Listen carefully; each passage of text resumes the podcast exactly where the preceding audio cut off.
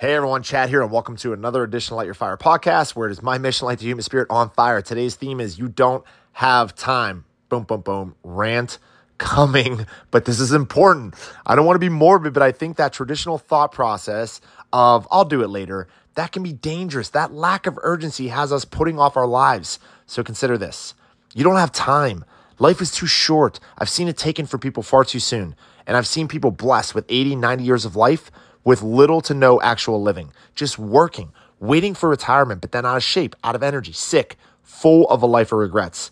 There's a book called The Five Regrets of the Dying. It's sad. It's actually heartbreaking, but it's very eye opening. People on their deathbed regretting the decisions that they made and the life that they lived or the lack of the life that they lived. If you want to travel and see the world, you need to make it a priority. If you want to build a business, you need to make it a priority. If you want to write the book, you need to make it a priority. If you want to be a better mom, dad, husband, wife, friend, you need to make that a priority. There is no later. We've talked about this in earlier episodes. We have access now. Technology has made things readily available. It's given us opportunities that were not always there. The gatekeepers have been re- removed. There is no one saying, you can't do this. You're not good enough. You determine your value. You determine if you're good enough. We can work remote now. That's something that's available that wasn't available years back. If you're valuable, your company will find ways to help you balance your life. They'll appreciate your goals and they'll help you with your goals. If they're if they're going to help you in your well-being, and if they don't, take your value elsewhere because we really don't have much time. We might not need to have this mindset 24/7, right? But every now and again, I think it's good to pause and have a sense of urgency around our lives to make sure that we are doing the things that give us joy that doesn't mean you won't have hard days or deal with hard people or that you won't work your ass off, but it does mean that you create meaning and have time for the things that matter to you and reflect on the joy that those things bring into your life. Being a business owner now, it's easy for me to get caught up in the work.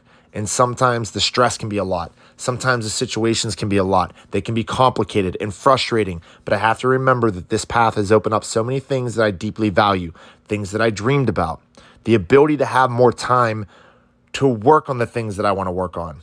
I used to dream about having a gym and being able to work out whenever I wanted to work out. I actually saw people in these dreams. I saw them in the gym.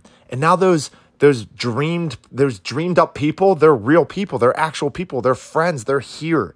Sometimes I'll be in a class uh, and it's surreal. Like I'm looking around and I see all these people working out and pushing themselves and having fun and it's crazy that this all came from a simple idea. There's a great quote I love from the book The Alchemist. When you want something, the whole universe conspires in order for you to achieve it. Start focusing in on the things that you really want, and great things will start manifesting. Before this gym, I had a vision of having a beach house, something I could rent out to help pay the mortgage, but something I could use. And I became fixated on this. I started digging in, doing the research. I looked at countless properties. I learned more than I could ever imagine. I studied properties, I studied the market. I had already done a ton of work with banks on investment properties, so I knew my debt to income ratio. I knew all of the things that they were going to be looking for. And I, I worked with the bank to figure out all of the, the cost implications and to get the approvals. And condos in Florida, especially, are very tough because of what happened in the economic collapse of 2008, the regulations that were put into place. So I had to figure out which properties were even eligible for me to be looking at. It was a ton of work, but it was a dream. And within six months, I was sitting inside a beach condo in Panama City Beach, Florida. I later sold that when I started building the gym, but I learned so much in that process. And I'll be ready when the timing is right to go through that whole process again, this time faster and with eyes more open because of the things I know.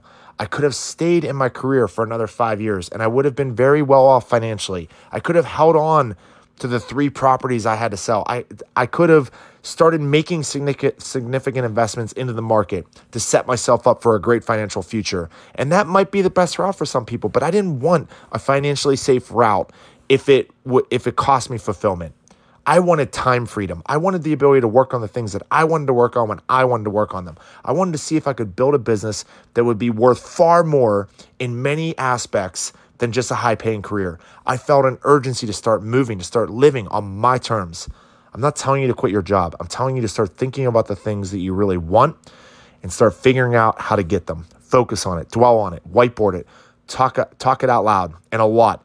become fixated on making it happen. Whatever it is, don't push it off, don't wait. And if you need more clarity or more of a push, grab that book, The Five Regrets of the Dying. It's a journey into heartache, but it might just be that which saves you from living a life you'll one day regret. People used to ask me a lot during COVID, during the struggle years of Sweatbar, that first year that was everything was just devastating. If I regretted my decision to leave my job and to open a gym. And I always said, I'll be a millionaire or I'll be bankrupt by the time I'm 40. And either way, I'm happy. I could be either of those things and I'll be happy because I took a shot at something that I wanted. I won't regret the failure. I'll regret not trying. Don't wait. You don't have time. Boom. That's it. I'm out.